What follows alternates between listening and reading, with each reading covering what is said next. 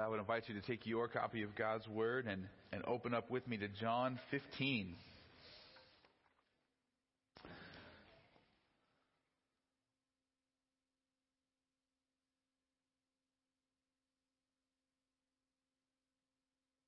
As we look at the world around us, there are so many different ideas of what genuine or true spirituality looks like.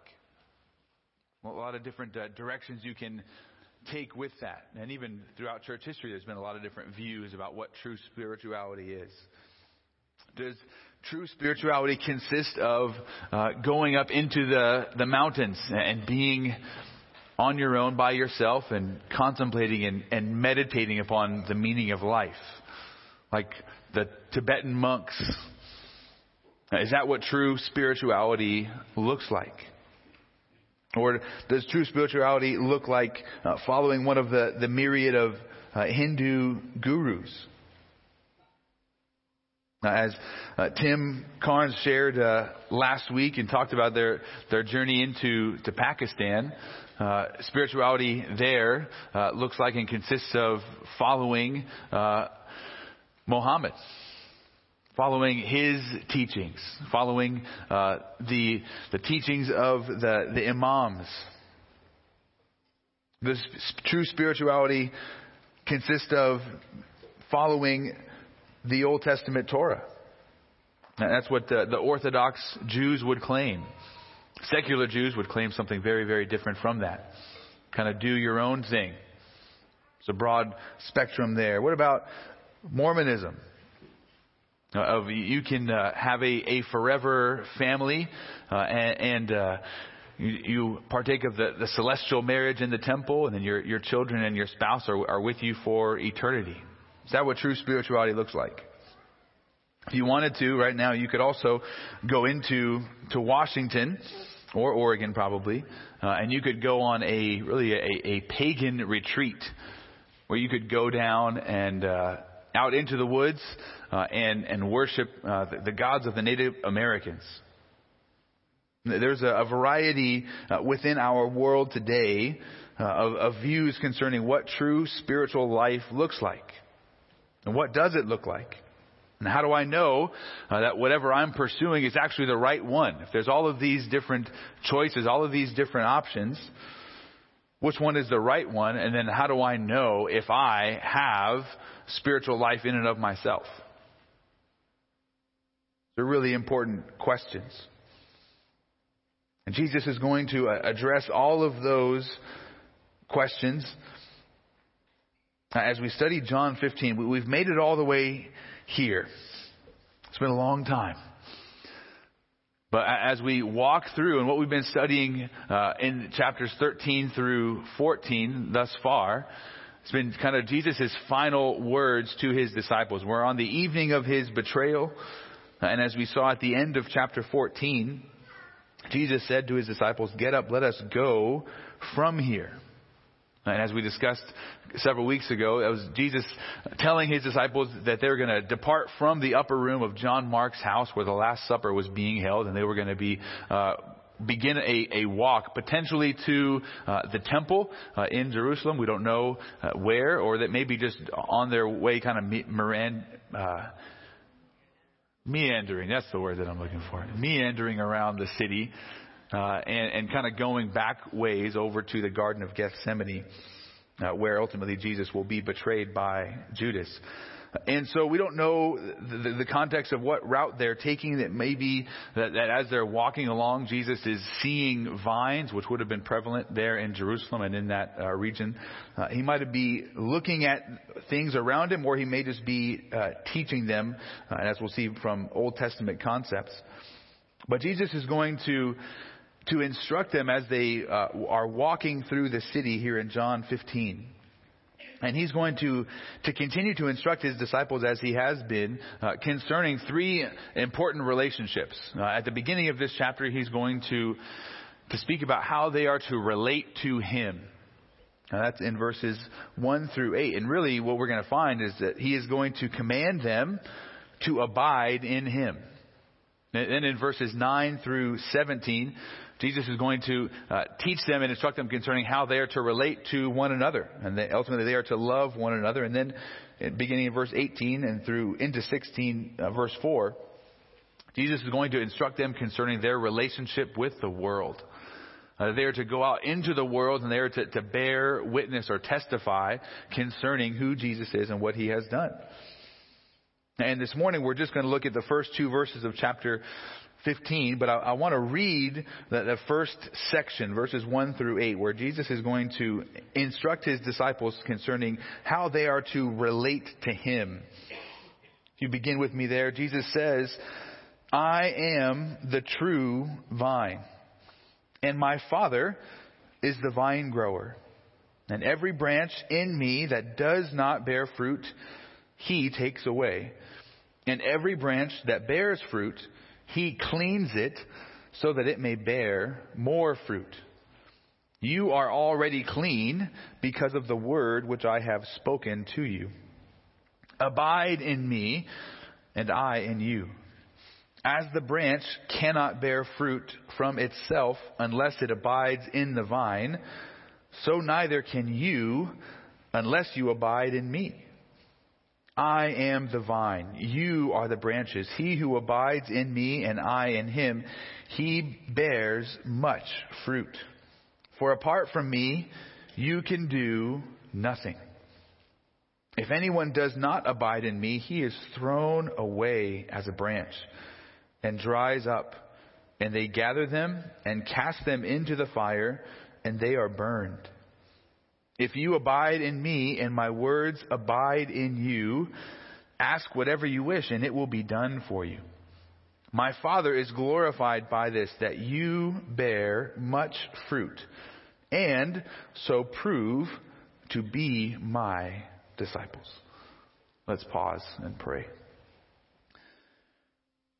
Father, you are the vine grower. You are the one who is at work to cultivate uh, people for yourself through your Son. And for that, we thank you and praise you for all that you have done and all that you continue to do. I pray that you would use this time, this proclamation of your word, to soften our hearts, to open our eyes, to draw us near to you in humility and faith. And that ultimately that you would grow and deepen our reverence for you, even as we just sang. May the words of that song be our heartfelt prayer to you right now as we study your word, and may you uh, grow us and shape us and fashion us for your glory. We pray in Jesus' name. Amen. Well, as Jesus is instructing his disciples, he's going to, to use a very familiar uh, illustration, a very familiar parable uh, to help explain who he is and how the disciples are to relate to him, but he's also going to explain how God the Father is going to be at work uh, in and among them once he has departed. And this illustration is going to explain what true, genuine spiritual life looks like and consists of. And the parable that Jesus uses here to instruct his disciples continues to instruct us as well because we must to relate to Jesus in exactly the same way. And we must understand how God is at work in the world uh, during the church age, in between this time of Christ's first and second comings. And so, what is it that we need to know about true spiritual life? And as, as you see on, on your outline in front of you, we'll say that there are three truths regarding spiritual life that is genuine, that we must embrace in our hearts and minds if we are to bear any fruit for Christ. That is the ultimate goal, right? And we're going to get to that in verse 8. Uh, we have been planted by God the Father to bear fruit and prove that we are disciples of Jesus. But there's the beginning portion of this that we have to, to know and wrap our minds around and come to believe in our hearts and build upon that. And this first truth is seen in the very first simple statement in verse 1. And I would say this truth is that union with Christ is spiritual life. Union with Christ is spiritual life. And Jesus says, I am the true vine. As we've been working our way through John's Gospel, we've seen uh, on six prior occasions uh, what is known as an I am statement. And uh, those statements consist of Jesus uh, declaring something about himself. He's going to uh, rename himself. In essence, he's going to say, I am the, uh, and he's going to equate whatever follows with himself. So he's telling us about who he is and what he has come to do. in through, as we worked our way through the Gospel of John in 6:35, Jesus said that He is the bread of life. Uh, in 8:12, He says that He is the light of the world. In chapter 10, we see two of them. He says that He is the door of the sheep and that He is the good shepherd. In chapter 11, He said that He is the resurrection and the life. And then earlier in this uh, upper room discourse in 14:6, Jesus said that He is the way, the truth, and the life. And so all of these statements uh, pertain to Jesus uh, being the source of life and the giver of life. And each one of these is followed by a call to believe, a whoever statement of whoever looks to me, or if anyone does this, uh, then there's going to be blessings and benefits that come to that. And so there is a, a repeated theme uh, of these types of statements throughout John's uh, gospel and Christ's ministry. But there's also many other I am statements that are not followed by that same pattern of I am the, uh, and, and, Jesus identifying as uh, something and explaining himself. There, there's many other I am statements that reveal that, that God or Jesus is uh, equal to God the Father, that He is truly God. Uh, and if you if you turn back to to John chapter four, it's little little statements uh, in in which he, he, will reveal Himself or declare that He is. Uh, in in the Greek, it is known as or it's stated as ego eimi, that I am. Uh, this is building upon Old Testament theology for the name of God. Chapter 4, verse 26, speaking to the Samaritan woman, Jesus said to her, I who speak to you am he. But really in the Greek it's just, I who speak to you, uh, I am. And chapter 6, verse 20, speaking to his disciples as he's walking on the, the water uh, in, on the Sea of Galilee. He said to them, It is I. Or literally, I am. He said, Do not be afraid. then in chapter 8, speaking to the Pharisees, debating with them. In verse 24, therefore I said to you that you will die in your sins. For unless you believe that I am He, you will die in your sins. Verse 28 in that same chapter. So Jesus said, When you lift up the Son of Man, then you will know that I am He.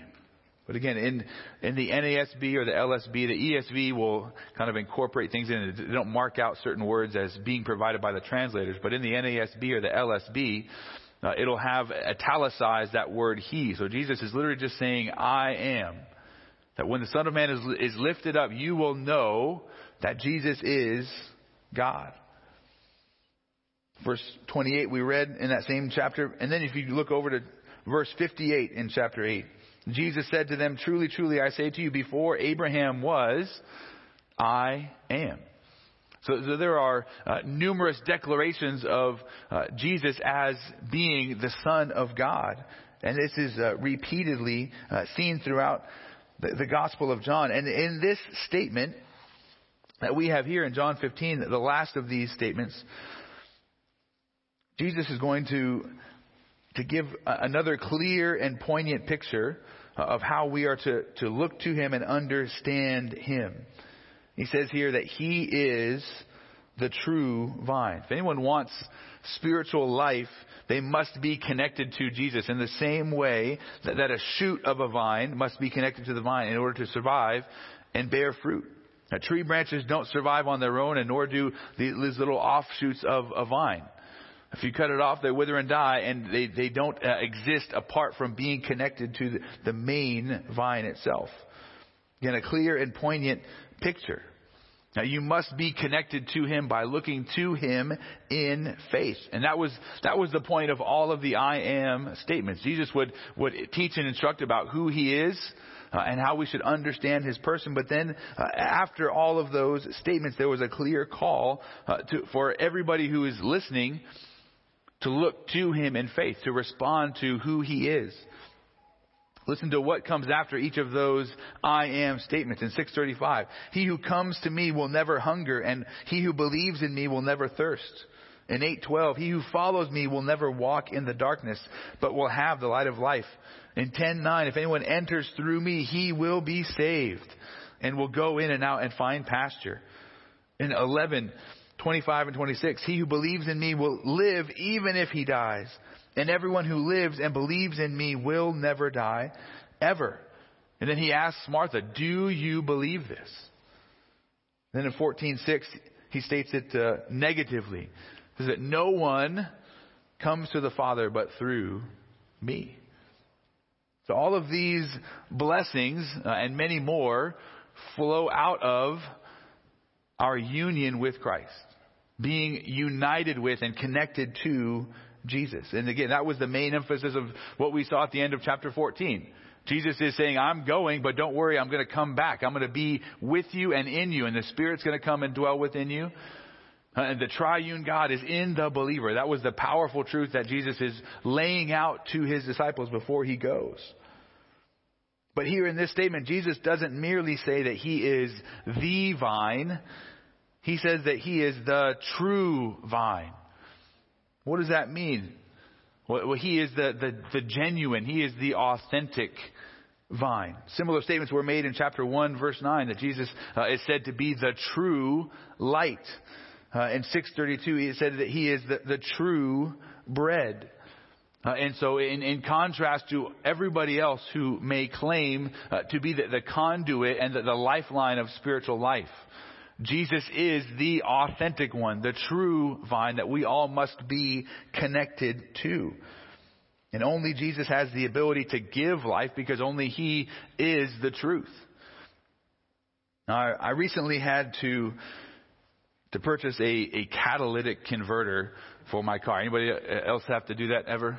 And so you, you face a, a decision, right? One option is to purchase the, the original genuine part from the manufacturer. But the downside to that is what? Oh, man, yeah, it's like, so my right arm and then the, my credit card. Just put it on, uh, just give it to the, the car dealership. So I, I could get a, a, a genuine Mazda catalytic converter for like 1200 bucks, or I could go for an, an aftermarket part for about 600. Uh, and so I opted for the, the $600 one.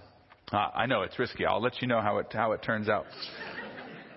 Uh, and, and that is the, the risky decision, right? You can opt for the, the non-genuine parts, but it might or might not work out. But, but if you opt for the non-genuine vine, if you try to connect yourself to uh, some other spirituality besides Christ, you it will not work out. You will not have spiritual life because Christ is the true vine. Life comes and flows only through Him, and that, that's the point that, that He is making to His disciples. That's what He wants them to walk away with. Uh, we're reading through Galatians in in our scripture reading on Sunday morning. Just started today. That, that's what the Apostle Paul is going to be so upset with the Galatians about. You could tell about it, tell it in chapter one. There's no like, oh, I'm so proud of you. You're doing so well. He gets right down to business. What are y'all thinking? What are you doing? Why are you departing and going to a different gospel? And so Jesus, to his disciples here, he's saying, make sure you stay connected to him and only him. But in making this statement that he is the true vine, I think Jesus is also speaking it or has another vine in mind. And he's comparing himself to this other vine. In the Old Testament, Israel is repeatedly illustrated and spoken of as being a vine. If you, if you turn with me uh, to Psalm 80. We worked through the Psalms today in our Equipping Hour survey. I would encourage you to go and, and listen to that. Psalm 80 is written by Asaph. Psalm 80, beginning in, in verse 8. Speaking of God, he says, You removed a vine from Egypt. You drove out the nations and then you planted it. You cleared the ground before it and it took deep root and filled the land. The mountains were covered with its shadow and the cedars of God with its boughs. It sent out its branches to the sea and its shoots to the river. And why have you broken down its hedges so that all who pass that way pick its fruit? A boar from the forest devours it, and whatever moves in the field feeds on it. O God of hosts, return now, we beseech you. Look down from heaven and see, and visit this vine, even the sapling which your right hand has planted, and on the son whom you have strengthened for yourself. So what we see in this passage is Asaph is using this illustration of a, a vine being uprooted uh, and planted somewhere else to describe how God has interacted with Israel in the past, uh, in the present of Asaph's time, and then also how God was going to continue to interact with Israel in the future. Uh, and so he, he establishes this picture of the vine as how God deals with Israel. Now if you turn over with me to Isaiah chapter 5, Isaiah builds on this same theme. Isaiah writing later, Isaiah 5 beginning in verse 1 says, Let me sing now for my well beloved, a song of my beloved concerning his vineyard. My well beloved had a vineyard on a fertile hill. He dug it all around, removed its stones, and planted it with the choicest vine. And he built a tower in the middle of it and also hewed out a wine vat in it. And then he hoped for it to produce good grapes, but it produced only worthless ones. So now, O inhabitants of Jerusalem and men of Judah, please judge between me and my vineyard. What more has there was there to do for my vineyard that I have not done in it? Why then why, when I hoped for it to produce good grapes, did it produce worthless ones? So now let me tell you what I am going to do to my vineyard. I will remove its hedge, and it will be consumed. And I will break down its wall, and it will become trampled ground. I will lay it waste. It will not be pruned or hoed, but briars and thorns will come up. I will also command the clouds to rain no rain on it. For the vineyard of Yahweh of hosts is the house of Israel, and the men of Judah his delightful plant. Thus he hoped for justice, but behold, bloodshed for righteousness. But behold, a cry of distress. So Isaiah is saying, and, building upon this same imagery from Asaph. And he says God was the one who, who worked and laid everything out so that Israel could thrive in the land. But what did they produce? God is expecting fruit. He's expecting them to, to represent Him to the nations. Israel was intended to be a kingdom of priests and a holy nation where all of the other nations of the world would come and have relationship with God through Israel. But now God is saying, I, I wanted you to produce fruit, but all of you have produced is worthless grapes. Wild grapes. That's quite the indictment.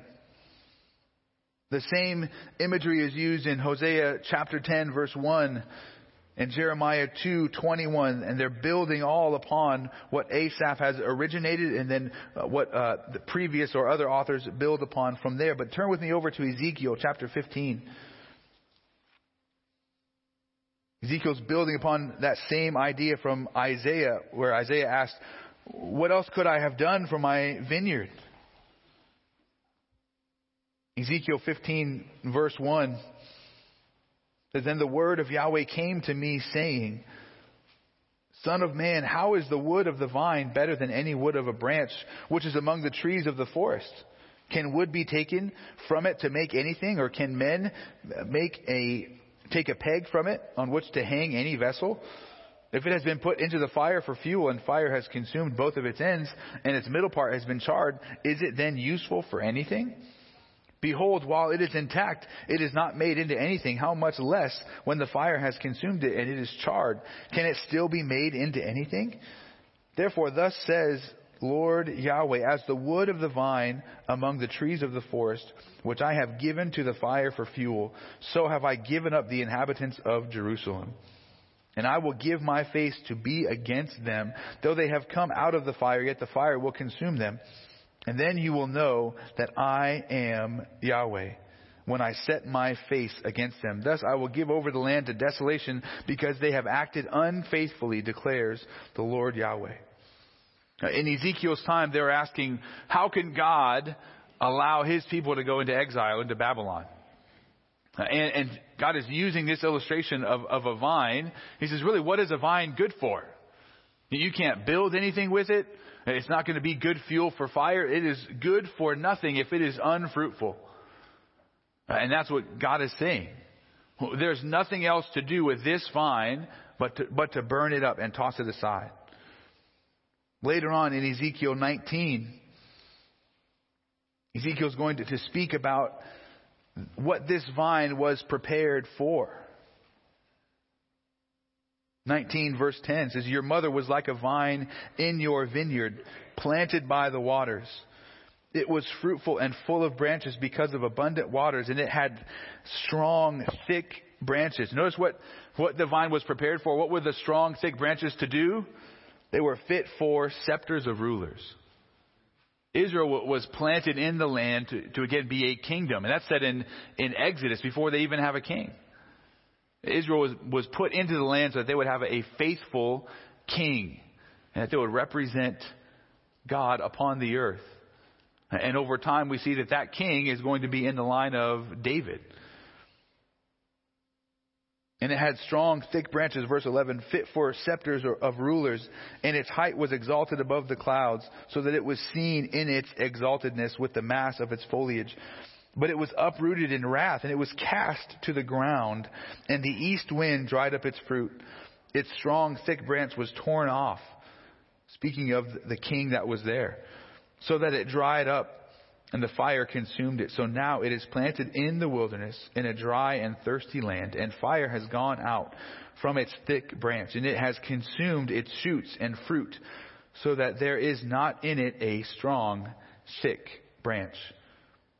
And then, right along what that strong, thick branch is to be, is a scepter to rule.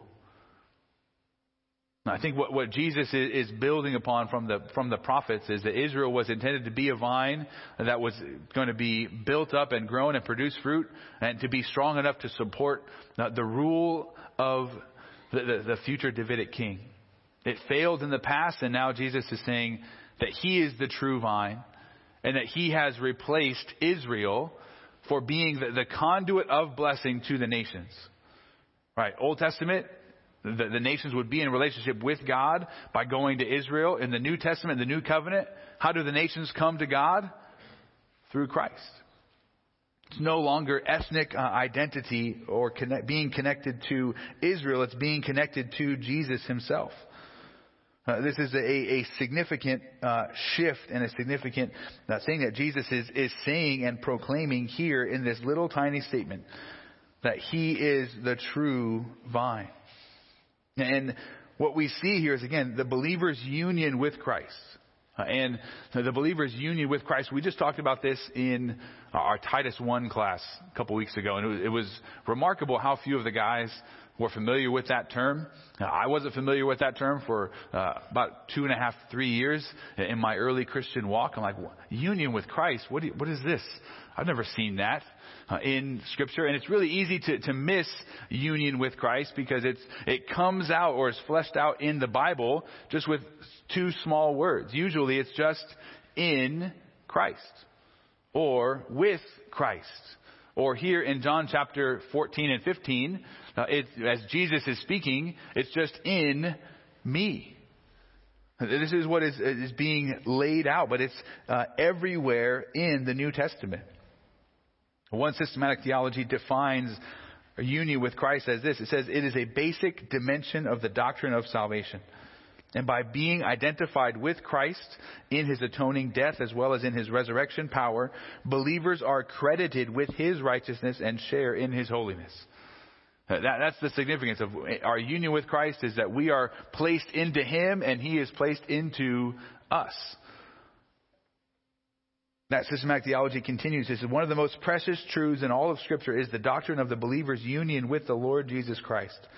The concept of being united to Christ speaks of the most vital spiritual intimacy that one can imagine between the Lord and his people. That while Christ relates to believers as Lord, Master, Savior, and Teacher, they are not merely associated with Christ as the object of his saving grace and love.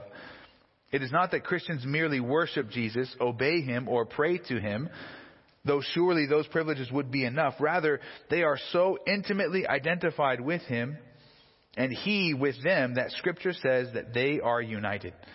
He is in them and they are in Him. The Lord and His people share a common spiritual life such that the Apostle Paul could say that our life is hidden with Christ in God. It's in Colossians 3 3. And that Christ is Himself our life, Colossians 3 4. And that Christ lives in us, Galatians 2 20. The spiritual life is found in being united to Christ by faith. Life is found by being connected to the true vine. He's the conduit. And if we're disconnected from Him, we have no spiritual life.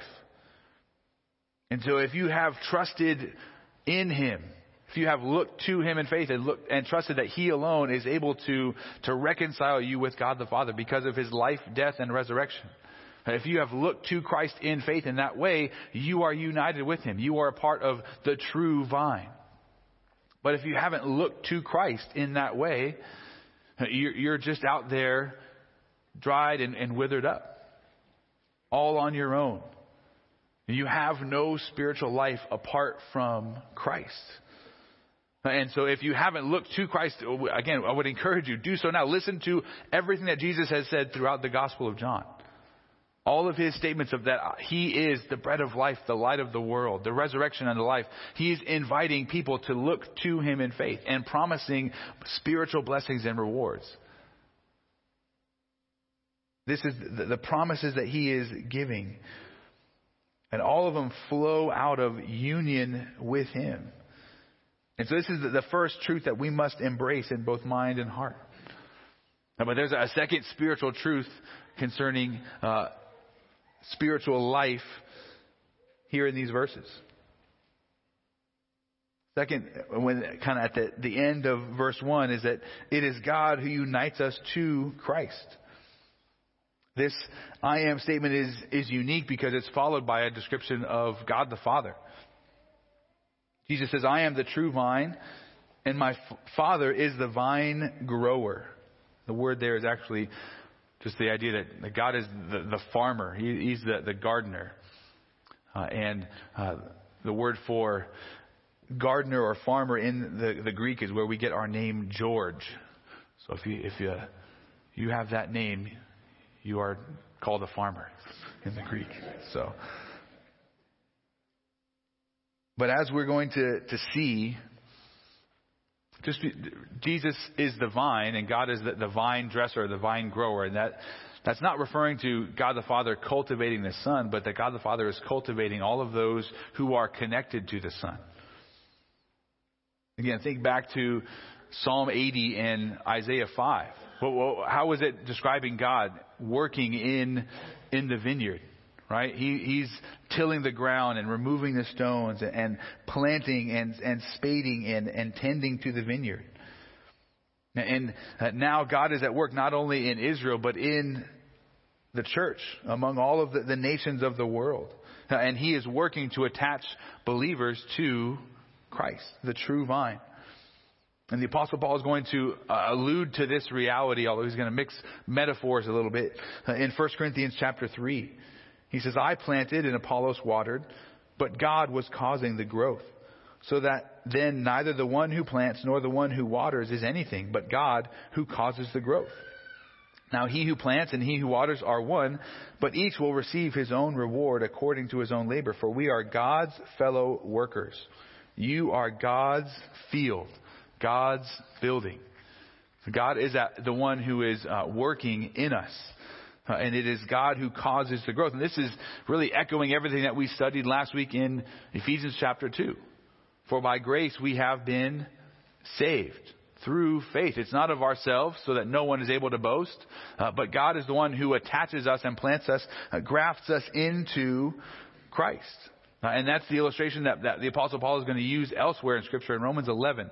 He's going to talk about, uh, use this word grafting. Anybody ever had to graft uh, uh, in uh, a tree in your yard? Yeah, some of you, like two of you. Okay. Uh, but the idea of grafting is you take, you take a, a, a tree branch off of one tree, uh, and uh, you're going to, to cut it in particular ways. Uh, you're going to scrape it and make it rough, and then you're going to uh, use some, some tape and some b- binding to, to wrap one tree branch onto another tree trunk. Uh, and that branch is going to now become a part of that uh, that new tree uh, and be sustained and be nourished by this this other tree trunk that is completely foreign to it. Uh, and the apostle Paul is going to say that is the Gentiles being grafted into all of the promises of Israel. Uh, the Gentiles being grafted in, and that's us being grafted into Christ. Romans 11 is all about that. And, and it's important to, to, think this through. Uh, do dead tree branches graft themselves onto another tree? What do dead tree branches do? They just kind of lie there, right? It would be nice if dead tree branches would get off of your backyard and go and take themselves to the dump, right? Amen? Right? Right? It's like, can that, can we arrange for that to happen? But dead, dead tree branches don't do anything. And so the emphasis is that God is the one who cultivates. God is the one who is the vine dresser. That he is the one who brings salvation. It comes completely from God. He saves us by his grace so that we would be uh, his trophies for all of eternity. That we would glorify him uh, and continue to sing his praises and live for his glory and bear much fruit. So even in this little statement, we still are, are reminded that we are to give God all the glory for our salvation. He is the vine grower. And so spiritual life flows to us through our union with Christ, uh, which is initiated and completed by God the Father. Right, those, are the, those are the first two truths uh, concerning spiritual life uh, in this passage. And then there's a, there's a third and it's this that God is at work to cultivate his people. And this is seen in verse 2. So there's a, there's a description of uh, Jesus, that he is the true vine. There's a description of the Father as the vine grower. And then verse 2 is going to, to lay out how God is at work to cultivate his people. Verse 2 says, Every branch in me that does not bear fruit, he takes away. And every branch that bears fruit, he cleans it so that it may bear more fruit.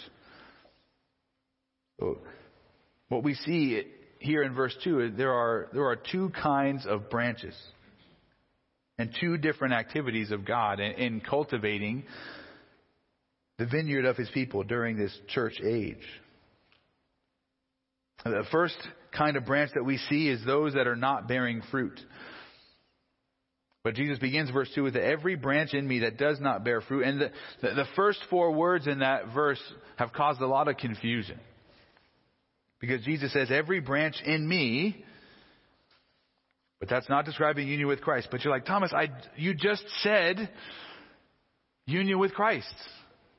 But this is also where we use Scripture to interpret Scripture. We, we use uh, more clear passages of Scripture to interpret less clear passages of Scripture.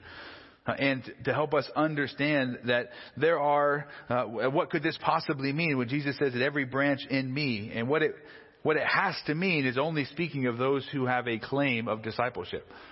Over the course of uh, Jesus' ministry, there were many, there were thousands who were flocking to him. And even if you think of uh, the story in John chapter 6, Jesus, after preaching, after feeding the 5,000, and those are just the men, so it's probably closer to, to 10 to 15,000 people in, in all. Jesus feeds the, the, the 5,000, walks across the water. People understood, like, how did he miraculously get from one side of the sea to the other side of the sea? They go and they pursue him. They want to make him king. And then uh, he is going to uh, proclaim to them uh, that uh, that they must eat his flesh and drink his blood. And people are going to be like, that's kind of strange.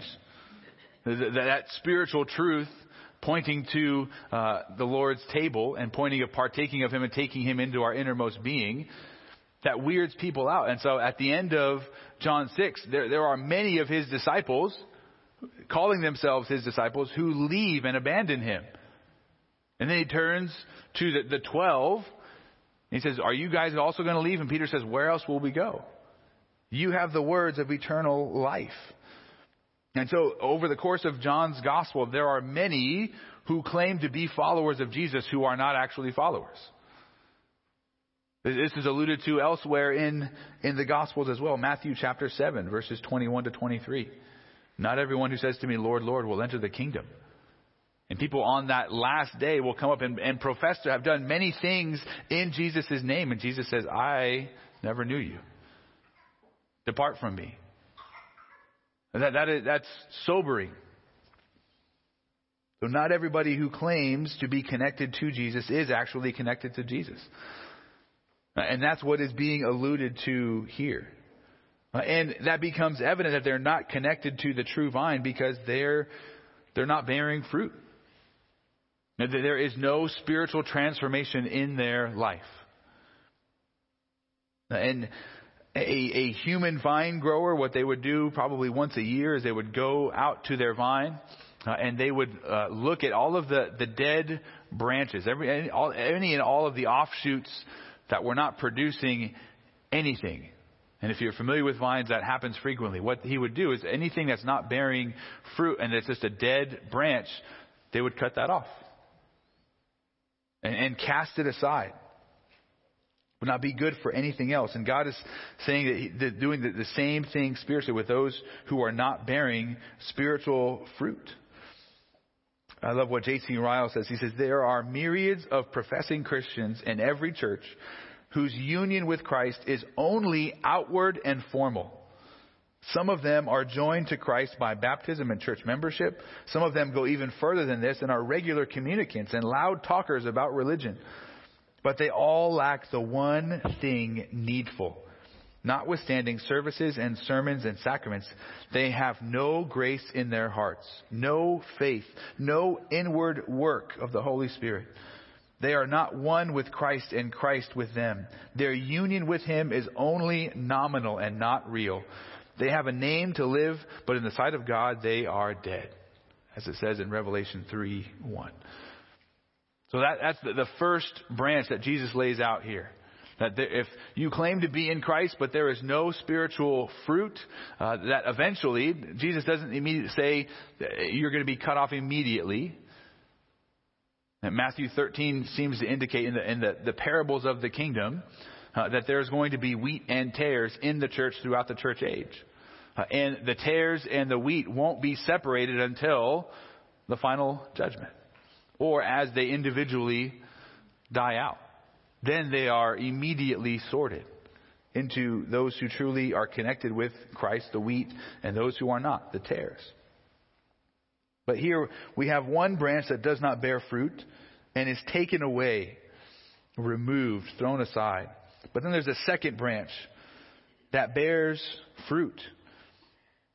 Every branch that bears fruit, meaning that there is some spiritual growth.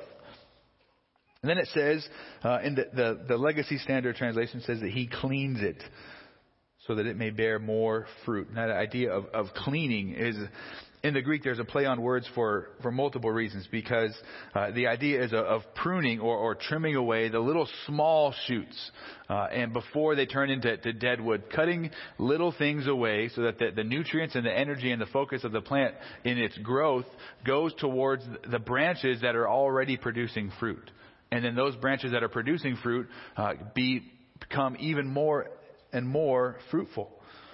Now, but there's also a play on words because the, the same word here is also used at the beginning of chapter 13 uh, on numerous occasions because it's the idea of being clean. So there's two ideas being thrown thrown together of being cut away is of being scrubbed more and more clean. And so a human vine grower would, would do the same reality.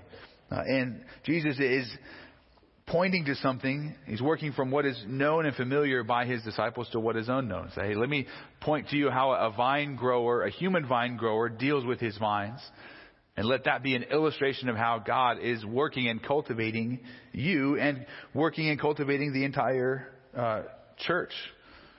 And honestly, we see two examples. We see an example of each of these branches in this upper room discourse.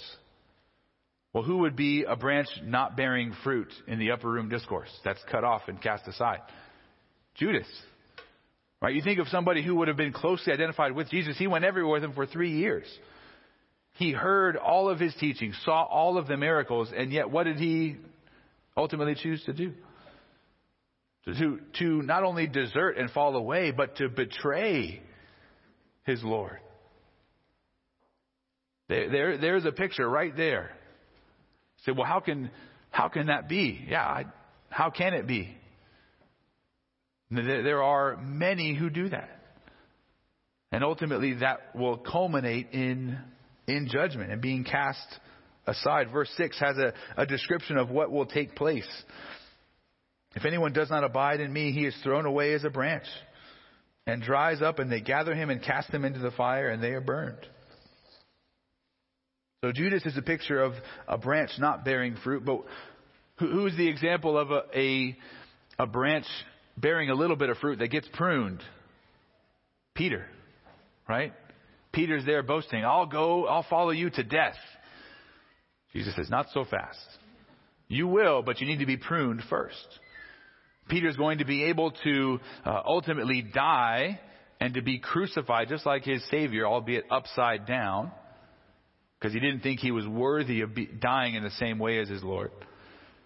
Peter's going to be strengthened in and through his suffering and those little things in his life being clipped, clipped off.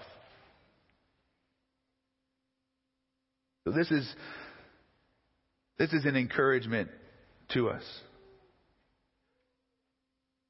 That over time, God will work to cultivate and grow each individual believer, and He will also gradually reveal those branches that are spiritually dead and yet claiming to be connected to Him. This passage is not in any way saying that a genuine believer is going to lose their salvation, but only that many claim to be connected who are not. And ultimately, we know them by their fruit which forces all of us to kind of examine our hearts and examine our lives. The, the greatest assurance of our salvation is a transformed life. Look at how different I am now, not in my, my own doing, but by the grace of God. I see God at work in me. My desires have changed, my actions, my words. If you are a genuine believer united with Christ and connected to the true vine, God is and will be at work in your life, gradually cleansing you as a branch and as a disciple so that you bear more fruit. Your, your life is going to gradually be realigned. And if you look backwards in time, you're probably going to be able to see that. What were your hobbies when you first became a believer? What were your, your interests? What did you fill your time with? Are you doing the same things now? Or have those changed and been redirected? Your life should gradually look more and more like your Savior. Philippians 1 6, the Apostle Paul says, For I am confident of this very thing, that he who began a good work in you will perfect it until the day of Christ Jesus. And a verse and a passage that you're probably very familiar with, Romans 8, 28 and 29. And we know that for those who love God, all things work together for good. An exact number, right? Every little clip of God's shears works for good. So that we would be conformed to the image of his son, so that he would be the firstborn among many brothers. To quote J.C. Ryle again, he says, Let us remember that this sentence throws light on many of the afflictions and trials of God's people, that they are all part of that mysterious process by which God the Father purifies and sanctifies Christ's people and they are the pruning of the vine branches for good and not for harm, to increase their fruitfulness. All the most eminent saints in every age have been men of sorrows and often pruned, often trimmed back. So really what we, what we see from, from these two verses of these three spiritual truths that we've looked at this morning is we hold all three of these truths together closely and tightly. That union with Christ is spiritual life, and we don't unite ourselves with Christ. God the Father unites us with God the Son. And then it is God the Father who is cultivating us, uh, who, who is uh, cleansing and, and cutting in, in all of the right ways, in all of the right places, in all of the right times. And He's cultivating His church individually and collectively. Now, if a vine could, could speak as it is in the process of being pruned by the vine dresser, what would that vine say? Yeah, ouch, right? That hurts, right? Please stop that. Can you not do that? No, not that one. Don't do that one. That, that one may bear fruit someday. Right? Those are the things that a, that a vine would say to the vine dresser. And those are often our exact same cries to God while we are being pruned in this life. Aren't they? God, maybe, maybe not yet. Can I keep, can I keep that? No. Can I still do this? And God is graciously trimming and cutting back. Again, in the exact right way at the exact right time.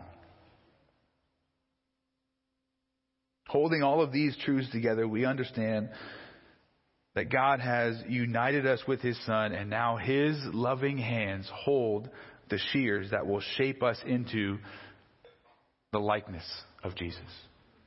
And that they will lead us to being ever more fruitful in the Christian life. This was a lesson that, that Amy Carmichael, great missionary, learned for herself, and she often taught it to others. She was a missionary in India for more than 50 years. And she personally experienced so much suffering. I would encourage you read her biography. But reflecting on this passage, this is what she wrote. She says, "What prodigal waste it appears to be to see scattered on the floor the bright green leaves and the bare stem bleeding in a hundred places from the sharp knife." But with a tried and trusted husbandman, there is not a random stroke in it at all. Nothing cut away which it would not have been a loss to keep and gain to lose. And then this is what she prayed in response to this passage. Rid me, good Lord, of every diverting thing. May that be our prayer